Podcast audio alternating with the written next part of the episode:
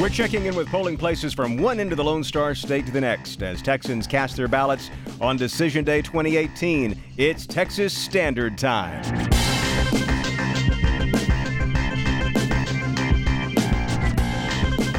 Texas Standard is a production of KUT Austin, KERA North Texas, Houston Public Media, and Texas Public Radio in San Antonio, with support from Rand Group, software delivered as promised. No surprises. I'm David Brown. How are the lines looking at the polls? If you're not in line, you're about to find out as we touch base with reporters statewide for the latest. Also, who actually counts all those ballots? And without a paper trail, what then?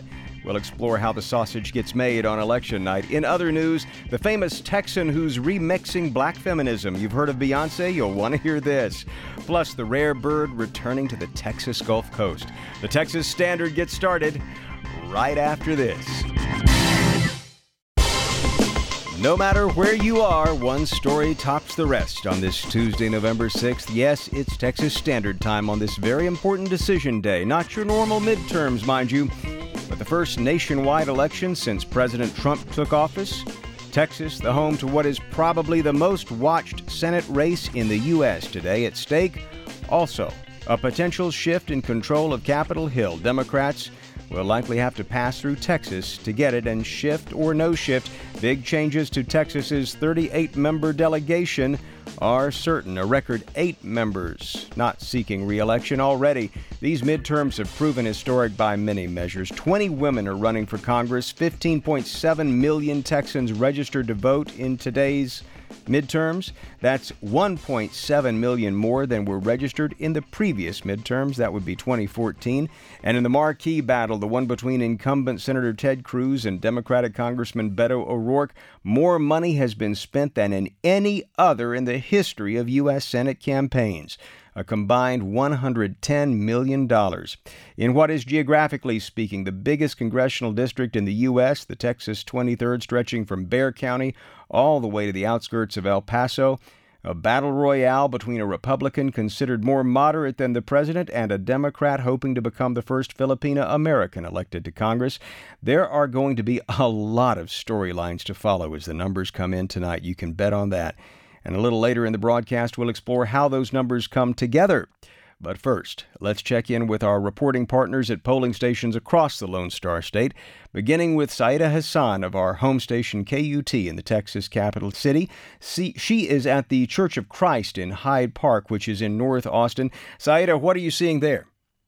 Well, David, the line is long and it's been growing ever since the polls opened at 7 this morning. There were a handful of people lined up uh, around 6:50 in the early morning hours and hmm. and since then it looks like the voting process has been moving pretty slowly here. Um, I did talk with the Travis County Clerk Dana DeBeauvoir who said that there were some technical issues early on this morning. Um, there was a printer down which sort of slowed down this process. So uh, it looks like it's taking folks about anywhere from 35 to 45 minutes to vote at this location. Wow. That, so so an individual going into the the booth will spend, uh, if I understand you correctly, 30 to 45 minutes. Is that right? That's right. That's what I just heard from a couple of voters who I talked to that had exited the building. Um, they said that you know the process went fairly smoothly. They were actually surprised. Um, one of the gentlemen that I talked to was surprised to look down at his watch and realize that it had taken that long. Um, this is a new voting location this year, and uh, you know th- it looks like there have been some technical issues to work out this morning. But um, the last I heard, there are some folks heading over to troubleshoot the issue with the printer that was going on, and so you know maybe things will speed up kind of as that process moves forward. But Travis County voters do have the option to vote anywhere on election day. You don't have to head to this specific location or a voting location within your precinct. You I see. really have the option to go anywhere in the in the county. Uh, very interesting. Uh, are you surprised by how many people are out there, given the the heavy turnout in the uh, early voting? Well, I think that turnout has remained strong and it's it looks like it's it's remaining strong today um, you know we did see of course record breaking numbers during the early voting this year and you know like we heard from Dana DeBeauvoir, there are some folks that, you know, maybe wait till the last minute or people that make it a point to cast their ballots on election day and, you know, sort of feel that sense of community and really wanting their vote to count and make their voice heard on election day. So, um, not entirely surprising, we are continuing to see strong turnout, especially at this location. Syeda Hasan is a reporter for our home station KUT. She's been speaking with us from Hyde Park in North Austin, Church of Christ uh, voting station. Thanks so much, Syeda. Thanks, David. All right, now let's head eastward toward the state's largest county, Harris County, where 36.6% of registered voters had voted by the end of Friday, compared to half that number at the same point in 2014. Joining us now, reporter Laura Isensee, who is with Houston Public Media. Where exactly are you, Laura? I'm at Spring Branch Middle School. It's in the 7th Congressional District ah. here in Houston. That's a that's a hotly contested district in what? West Houston? Yeah, the district stretches from uh, close to downtown in River Oaks all the way west to um, Cypress, and it includes the Barker Reservoir, which was a big issue mm-hmm. during Hurricane Harvey. Right. And the race is uh, neck and neck between Representative Culberson and the challenger Lizzie Pannill Fletcher. So, what are you seeing there at Spring Branch Middle School? How are the lines looking? Well, when I got here, the poll worker told me uh, this was before seven o'clock that at six thirty there were already people, about a dozen people, who had come by six thirty and were lined up inside the school to vote. And since then, uh, we haven't seen a line out the door, but there is definitely a steady stream of voters coming and going. And I talked with one uh, voter. She was 26 years old a college student, and she said it's the first time she's ever voted in a midterm election. She usually only votes in the presidential. Very interesting. So, uh, what are the uh, uh, polling workers saying about their expectations for the day? Because it sounds like, uh, in contrast with what we just heard from uh, from Austin, you can go straight to the polling place and there's not much of a wait at all. Um, yeah, at least at this location. I haven't been to other locations yet this morning, but at least this location, the wait is fairly minimal. And I think what I've heard so far is that they, they think a lot of people did vote early. And so that is reducing some of the wait times here. Now, in Travis County, it doesn't matter which precinct you actually vote in. What, what are the rules there, and, and what are you hearing from voters? Well, here in Harris County, during the early voting, you can go to any early voting location. But on election day today, you have to go to your voting location in your precinct. And actually, there's been a handful of voters I've seen here in Spring Branch that have come to this middle school to vote, but then they had to leave and go to a different precinct because it wasn't their neighborhood location. That's Houston Public Media's Laura Isensee reporting from Spring Branch Middle School in West Houston. All right, now let's go down I 10 a ways to San Antonio, where Lauren Terrazas is a producer for our partner station TPR, and she is covering Decision Day in San Antonio. Where are you exactly, Lauren?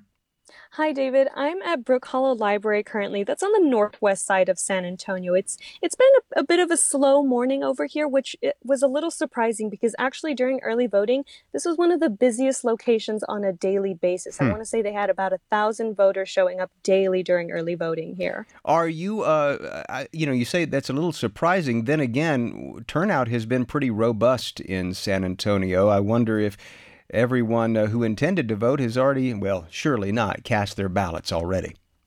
You know, that could definitely be a factor. And, you know, uh, this morning also, we kind of have this blanket of fog also over the area. So even the weather could be a part of it. It kind of got me thinking maybe some people are waiting around until they get off of work, maybe later this evening, and then they'll start heading to the polls. And a lot of people I've noticed are actually in a rush as well. Unfortunately, they've been a little reluctant to speak with me just because they're trying to get from point A to point B this morning. I can imagine.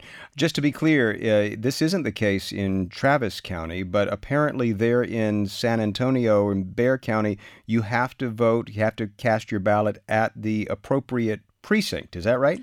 That's correct. On election day only, however, during the early, early, voting period, you can cast your ballot at any polling location that's most convenient to you. But on election day, you do have to be in your respective precinct.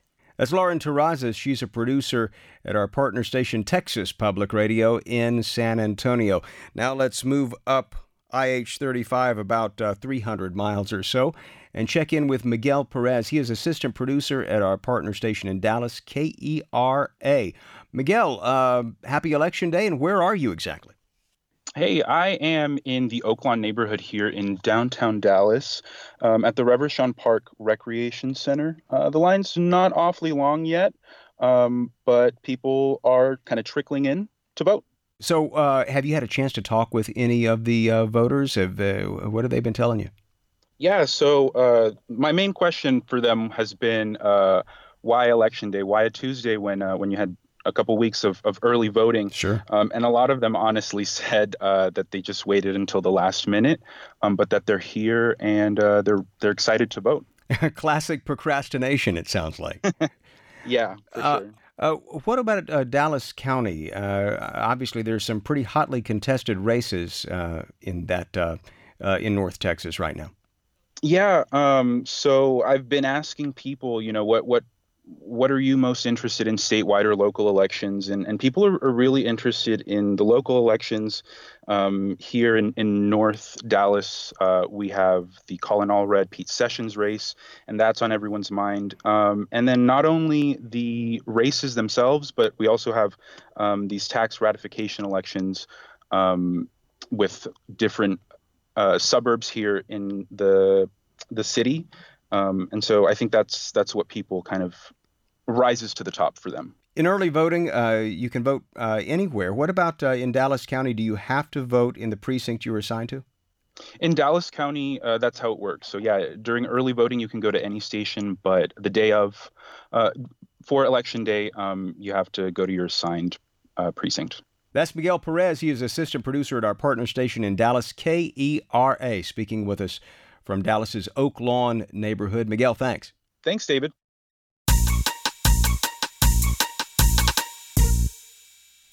Social media editor Wells Dunbar joins us now in the studio. Sort of a slow news day. Oh yeah, not yeah, lots uh-huh, to talk right, about. Right. no, David. Excitement and ex- anxiety all across social media I this bet. election day. Yeah, we're hearing from folks about their plans for what they're going to be doing when the returns start rolling in, whether or not they're going to dive dive in head first or maybe stream something else. I'll be back with those people's election night plans later in the show. Mm-hmm. But another election day story that's going viral news out of El Paso that the Border Patrol is planning what it calls a crowd control exercise on election day oh, near a on. predominantly Latino neighborhood. Yes, a Customs and Border Protection spokesperson tells reporter Robert Moore, writing for the Washington Post, there's no connection to the election, but many folks, including the a- ACLU of Texas, pushing back against that. Those sentiments also being shared on social media. On Twitter, Barbara Howard asks, What salient being believes this timing in this place are just a coincidence? One story that many people are talking about this election day, David. You know, uh, and this at a time when the New York Times is saying, watch out for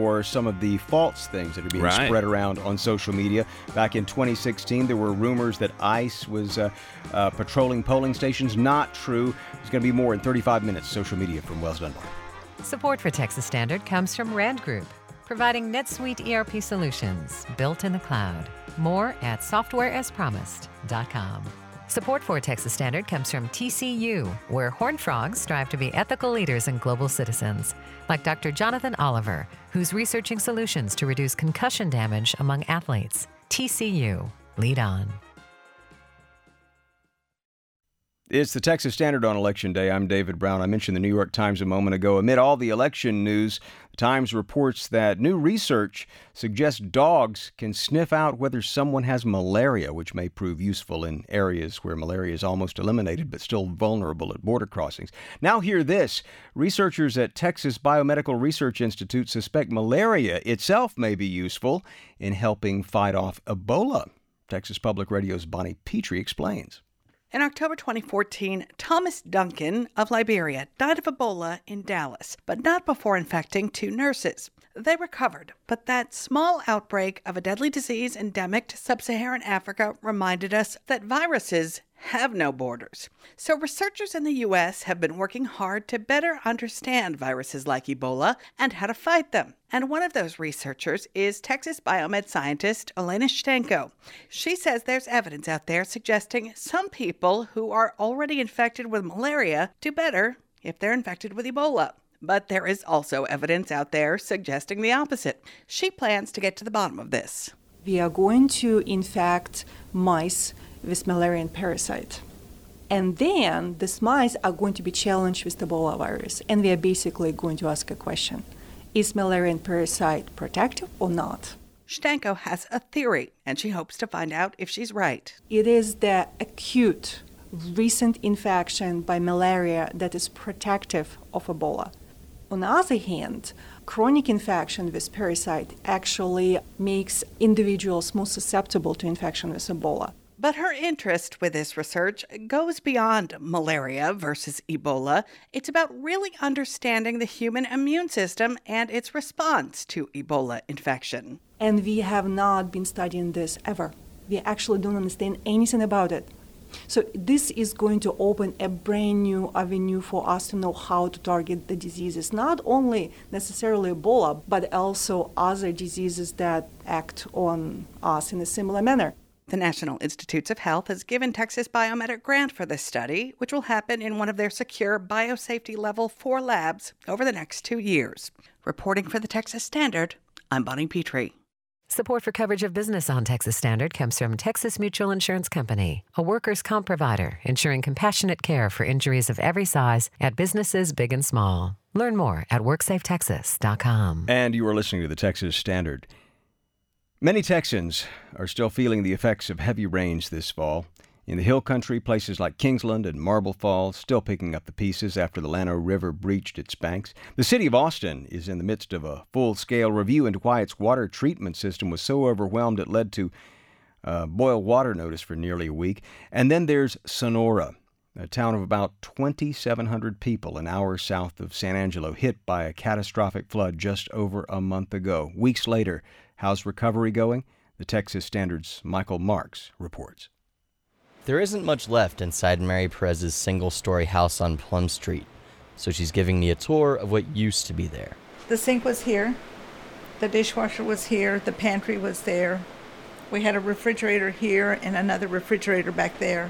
Mary and her family have lived in the house for 39 years. It's on the same spot where her husband Frank grew up. It's still home, despite the fact that almost everything has been removed from it. The Perez house is one of about 200 that flooded on the afternoon of September 21st. Inside, it looks like most houses in the neighborhood these days. All the appliances are gone. Every room has had at least a couple feet of sheetrock and insulation removed, and others have undergone a more drastic overhaul. So this, this was a master. It's, it's a master bedroom, and as you can see, it's was completely gutted out as well. The Perez house sits near the intersection of two usually dry creek beds that run through the town. Previous rains saturated the soil, and the creek beds quickly filled with water on the Friday of the flood. No one had ever seen that happen before, although this part of Sonora does sit in a floodplain. Mary and Frank waited out the flood at Sonora's Dairy Queen. When they got back, there was over a foot of water in their house. The flood didn't physically harm anyone, but anything the water touched had to be thrown out. The sound of whirring fans has filled Mary and Frank's house ever since, occasionally punctuated by this noise. Oh, come on. It's the sound of a moisture meter. Frank's been sticking the gadget into exposed studs for over a month now, but the wood always comes back as too wet. It's barely stopped raining in Sonora since the flood, which has made it impossible for a lot of people to rebuild. If a structure is too moist during reconstruction, that can lead to problems down the road with mold. It's a, it's overwhelming. I can definitely tell you that much. That's Berg Sims, Sonora's only code enforcement officer. There's a lot of people getting pretty aggravated. They want to get back in their homes. They don't have the money to stay in hotels or stay with family or just really don't have anywhere else to go. So they're just really ready to get back in their homes. But every time I go to check, it's still really wet. The waiting game is tedious and expensive, especially since most affected homeowners didn't have flood insurance. Local charities have raised some money to help with the rebuild, but it won't be enough to keep everyone in Sonora. Several people that are just like, you know, they don't have the money to rebuild or they're just packing up and they're relocating somewhere else. They don't have money to just buy another home or, you know, they're having to move on. Isabel Navarrete and her mom, Maria Quiros, hope they don't have to move on. Next to the door of their wide light blue house, someone has written a message in chalk reading Quiros House Forever. The interior was completely gutted, so Maria and Isabel were sitting under the carport, sorting through items they'd been able to salvage. It's been like this for weeks, and Isabel is uncertain when they'll be able to move forward. We don't know how much help we're going to get. You know, and then we still got to pick up the house according to the code. And, you know, that's going to cost too. So uh, it's been it's been hard. This has been an especially hard year for their family. Maria's husband Cleophas died in April.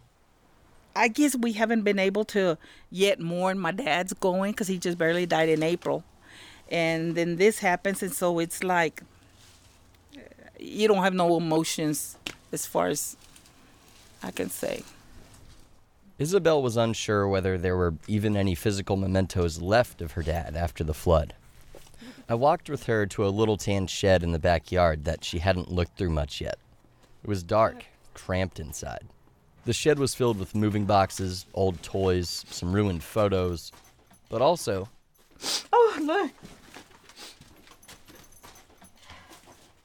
Look. Oh, wow. It's an old one. A little wooden brown box with a couple hinged flaps on the top. A shoe shine kit that belonged to her dad. It was a thing he had, he did for the weekends. It was his going out to town boots. oh my gosh. And there's more too, hung up near the top of the shed, blending in with the wood interior. Those are were his um oh my god, his crutches. Oh my god, those are centuries old, as you can tell. Look at that. You don't see the wooden ones like that anymore. It's not that Cleophas got hurt that much. He just wasn't the kind of guy to throw things away, something Isabel and Maria are thankful for today. It will take years for them and others in Sonora to recover, and with more rain in the forecast, reconstruction will have to keep waiting.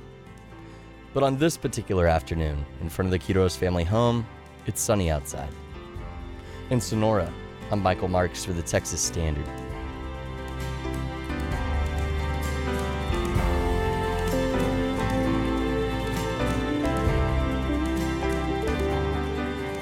Support for Texas Standard comes from Great Texas Line Press, publisher of W.F. Strong's Stories from Texas. Some of them are true.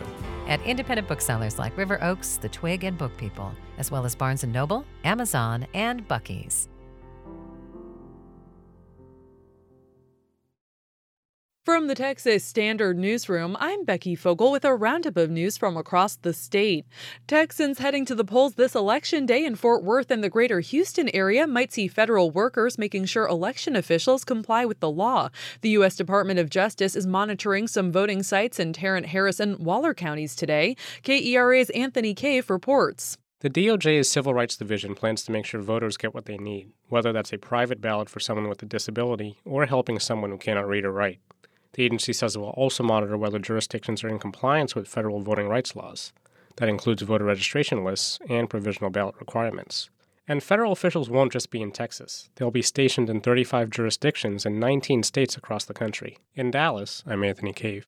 More than 20 Texas groups also want to make sure people have the resources they need if they encounter problems at the polls. The Texas Election Protection Coalition is deploying hundreds of nonpartisan volunteers to polling sites throughout the state.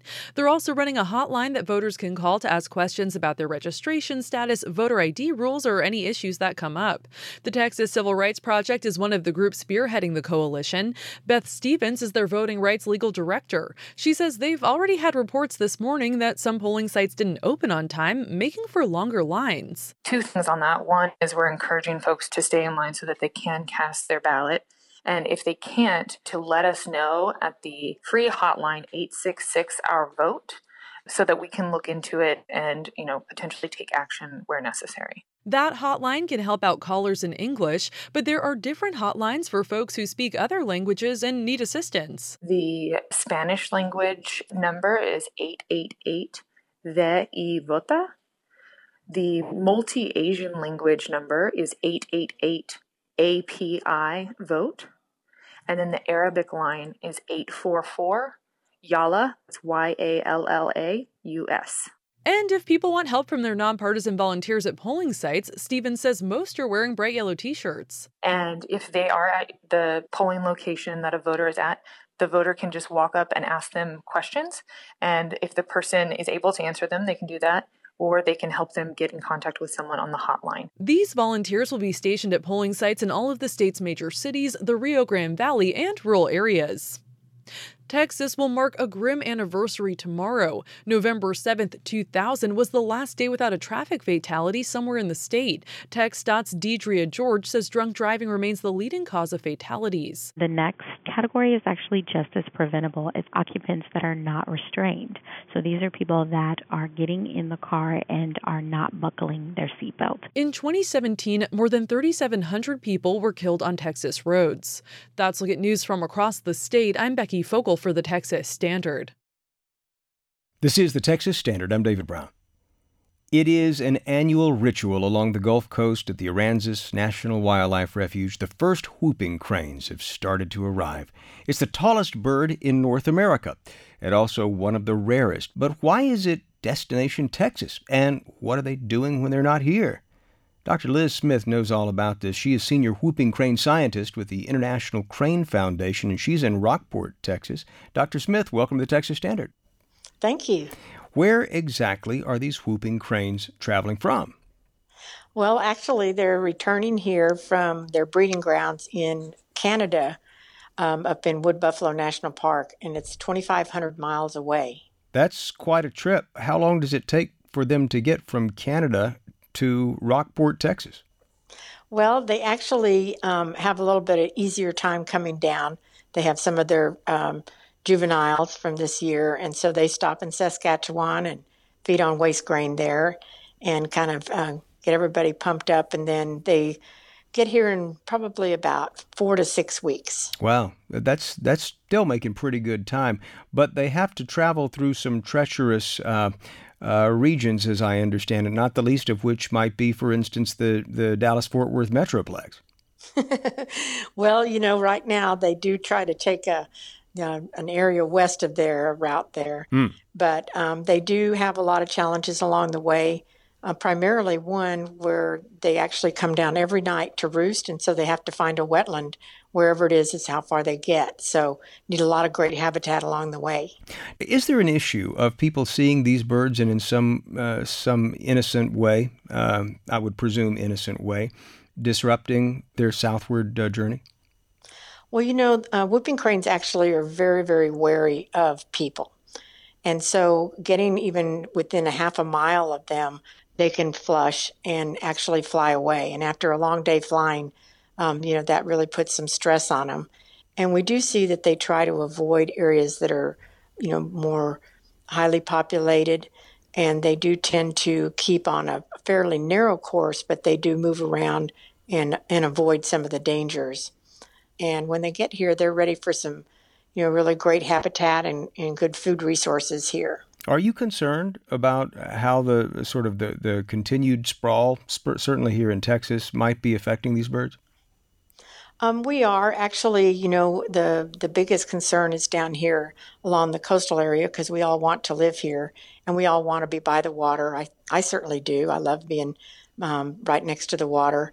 So we're really um, working with um, local communities to, you know, make some recommendations to development to have setbacks and um, and to leave that natural habitat out in front uh, where the cranes can um, can continue to use it as well as a lot of other wildlife.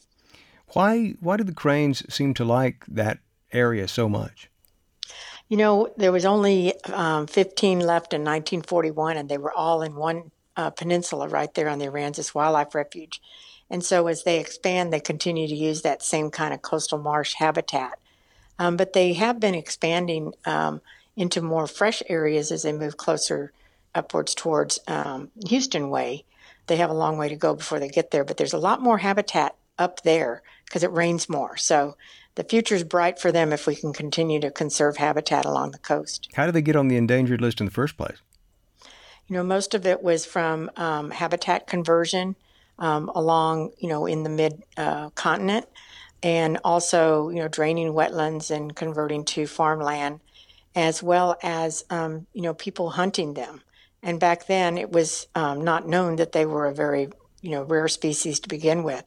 Um, but they tend to stay with each other. If uh, one is shot, um, the the mate will stay by, and so oftentimes both the pairs um, were shot. And we still have those same um, two problems today with habitat loss and also accidental and some vandal shooting. Well, you mentioned that back in the 40s, they were down to 15. How are their numbers now? Um, this year, we expect to see over 500 here. Wow. So it's an amazing recovery. They they're doing really well on on that part. We just have to ensure they have enough room down here. What is it that fascinates you about this bird? I mean, as a whooping crane scientist, how, what is it that, that, that drew you to this animal? well, actually, um, when I was in the fifth grade, I got to go on the whooping crane boat with my family, and I saw them, and there were probably only about 50 at that time, and they were, you know, great big birds in the marsh. Um, they were majestic, just so unbelievably independent um, and then the rarity of them, of course, is also so special. But I think it's a kinship with uh, loving the same place.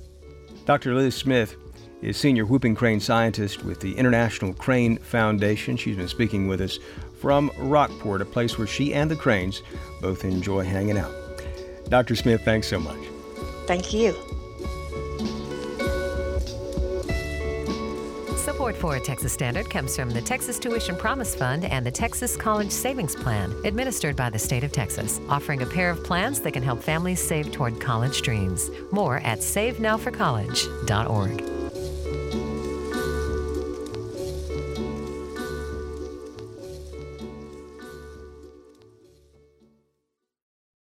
You got to tune to the Texas Standard. I'm David Brown. Texas has produced more than its fair share of musical legends over the years Buddy Holly, Selena, Willie, just to name a few. But few performers, Texan or otherwise, have reached the level of international superstardom to equal that of Houston's native daughter, Beyonce Knowles Carter.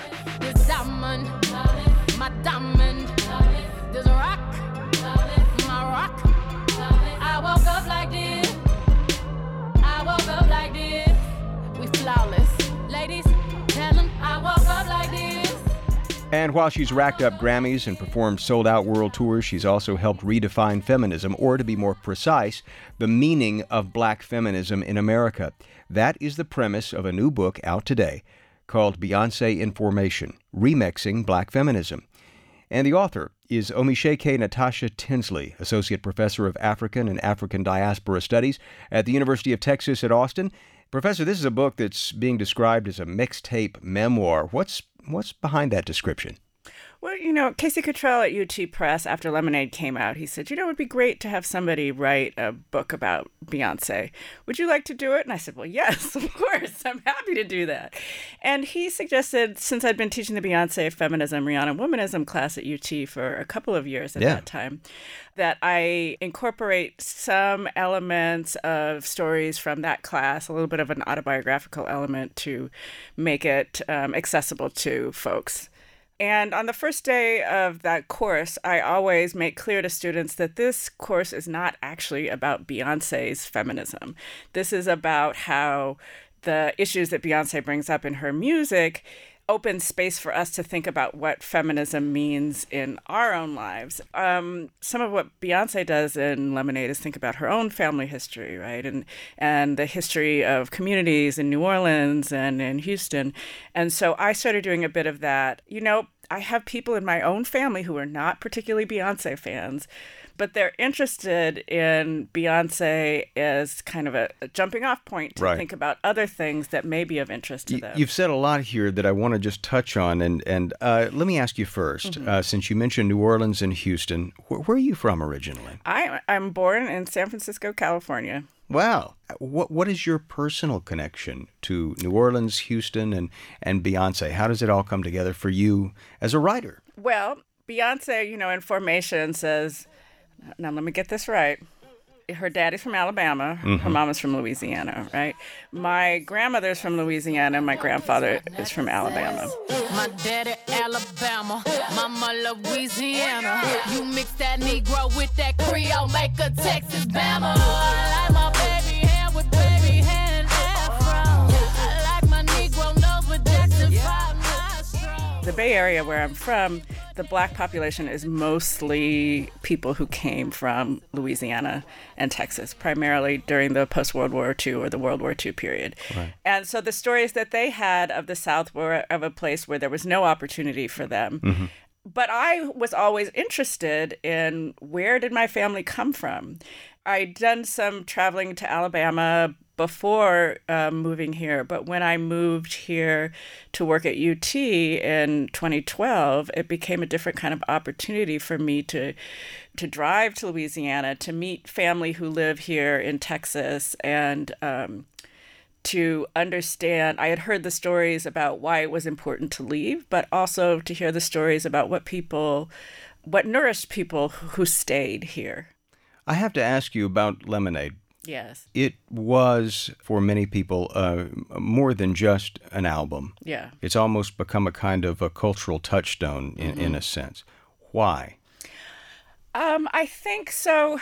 When Beyonce was performing um, from the self titled album, and she stood up in front of that brightly lit sign that said feminist at the VMAs in 2014 it, it changed people's image of what a feminist was, and that the face of feminism could be not only undeniably popular but unapologetically black. I'm having such a good time with y'all. Y'all ready to get grimy? y'all sing with me.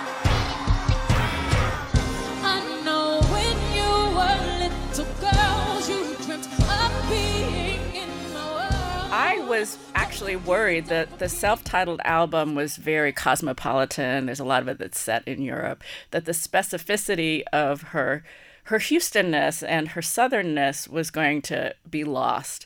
And then she turned around and did the opposite of that in Lemonade. She styled a universe in which black women re inhabit the plantations and the cities of the Gulf Coast and turn them into spaces for our own healing out of that.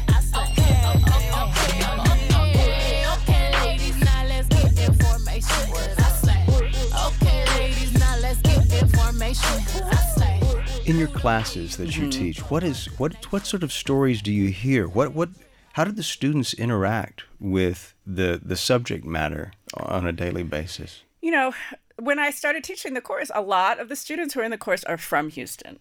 And a lot of them have families that came to Houston from Louisiana, or their families are still in Louisiana, mm-hmm. right? And so I, I've learned a lot of, for example, about black country music in the Houston area, right? And songs like Daddy Lessons, people recognize, like, oh, yeah, you know, the images of black people riding horses mm-hmm. in, right. um, in the city, right? right? They're like, you know, yeah, this is this is where we're from.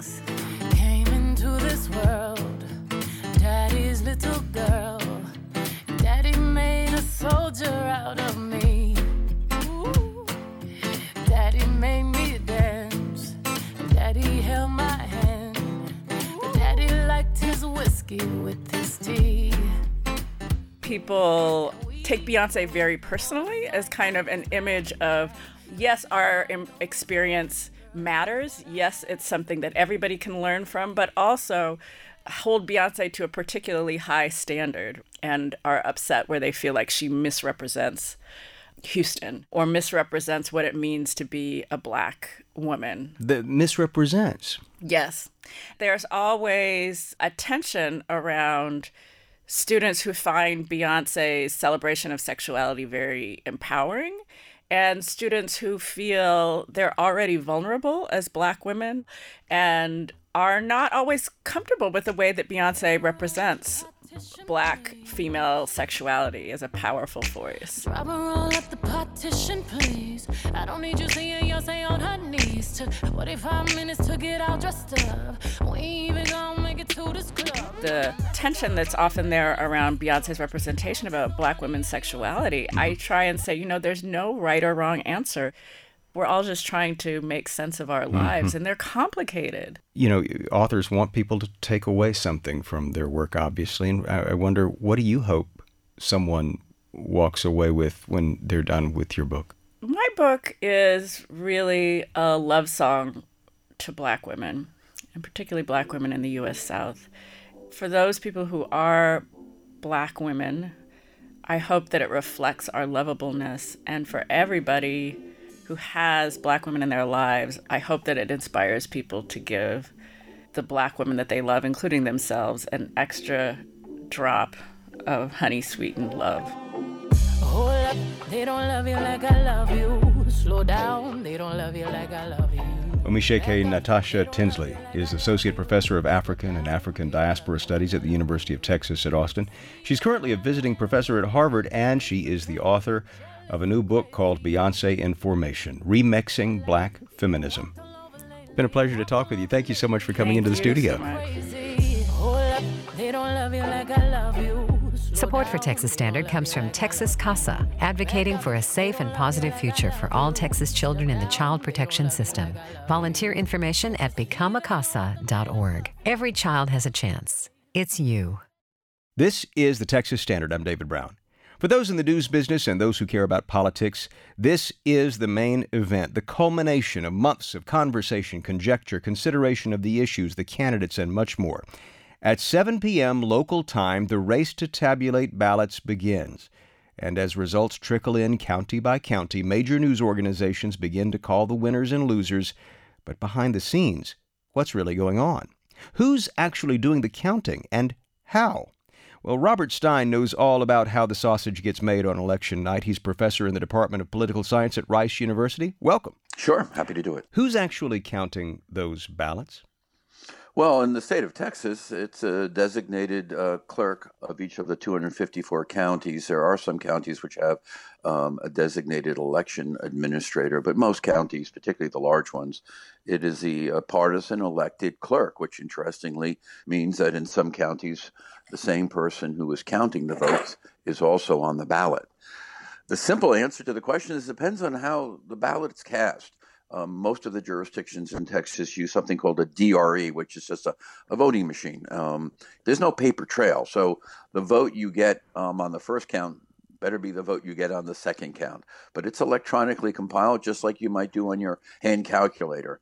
Some other jurisdictions, of course, have paper ballots. They're marked and they can be hand counted, but very few are. They're optically scanned Mhm. and they can be scanned usually at the county courthouse by the election official. As you all know, we have absentee mail in ballots. Right. And they too are paper ballots, big ones. They're large. They fold out Mhm. and they're filled out by hand. They're mailed back. And they are also, in most instances, tabulated on an optical scanning machine. It, once that vote is is cast, is there any going back? In other words, if you see that a, that a tabulation is awfully close, you know, between one candidate and another, how do you go back and recount, or is that You don't. possi- You You can't. don't. I mean, what's very important to remember about electronic voting, which was extremely popular um, after 2000 election, an election that was contested for reasons of um, hanging chads and inappropriately um, counted punch cards, right. um, is there is no paper trail. The first tabulation you get on an electronic voting machine should be the last one you get. So the possibility of a recount where you're sitting there and holding a paper ballot and verifying with um, your physical observation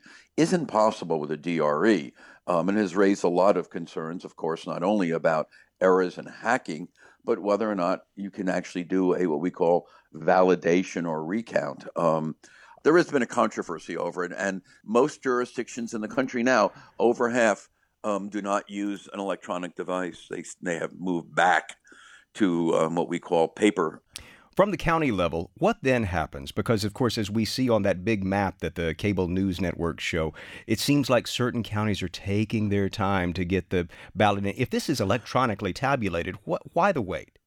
Well, I think there are two other things that happen on election night before they release. One is known is known as a provisional vote. People come and vote, and they don't have the proper um, identification and qualifications, and they're forced to um, uh, submit a provisional ballot. Those ballots don't get counted until as many as two or three days after the election.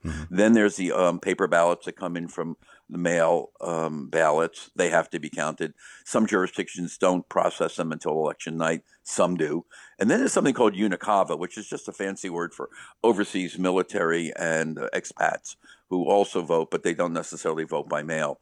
Um, finally, it's worth noting here that what you hear on election night Mhm. is not the official outcome of the election. The state of Texas and many, many states, if not all, require what's called a canvass. The canvass is the official recalculation of the vote. That means going back through in cases of electronic voting machines and calibrate checking every machine that came in from every precinct. Mm-hmm. Remember, we might have multiple machines. Right. That canvass can be done as late at well, I think the state of Texas requires it to be done in I think 10 working days. That vote is reported to the Secretary of State and that is the official Professor Stein, this is kind of a Super Bowl night for political junkies, certainly, and for people who care about process and that kind of thing. Why do we do it this way? Why not wait until the the light of day and uh, try to process this tomorrow or over the course of a week? Do it with uh, greater deliberation, perhaps. elections are most important for the people that lose the election. What makes an election so important is that we have trust in the outcome and in the fairness with which the election was conducted, the counting. If the loser doesn't believe that the election was conducted fairly, justly, and accurately, he or she and their followers and their supporters begin to have diminished support for the government that's elected. The real threat to democracy is when people don't believe that we conduct fair elections. Why do we have the results as quickly as possible? Because research has shown that voters' confidence in the outcome of an election diminishes with every delay, with every excuse that we're still counting, we're still checking, we're still making certain. One of the things we put tremendous, I think, value on is producing not just fair um, and accurate elections, but timely results. Robert Stein is an elections expert and political science professor at Rice University in Houston, Texas. Dr. Stein, thanks so much for taking time to speak with us. My pleasure. Have a good day. You too. And vote. And you're listening to the Texas Standard.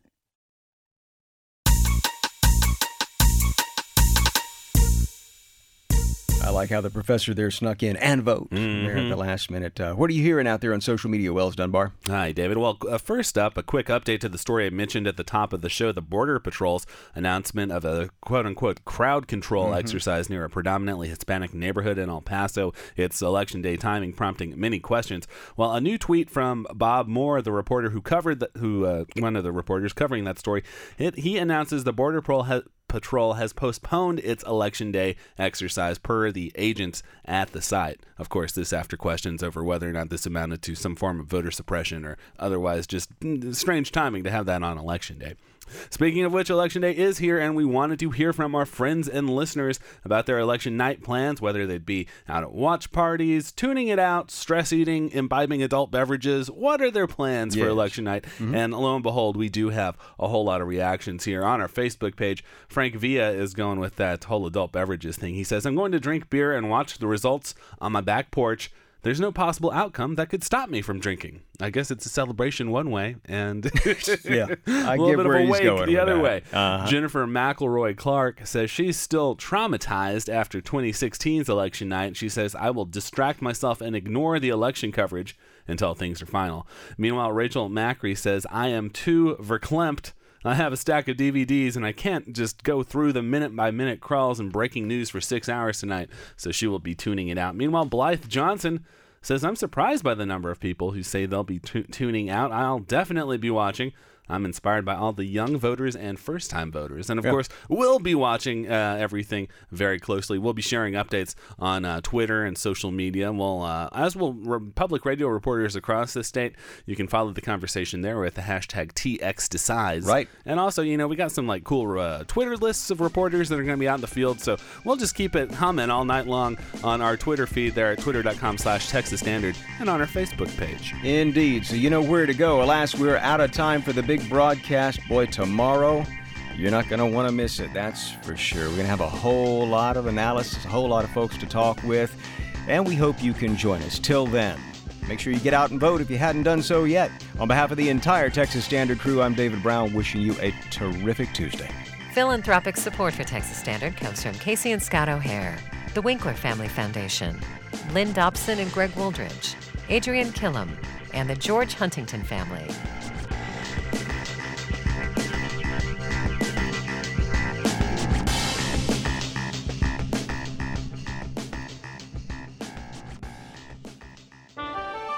PRI, Public Radio International.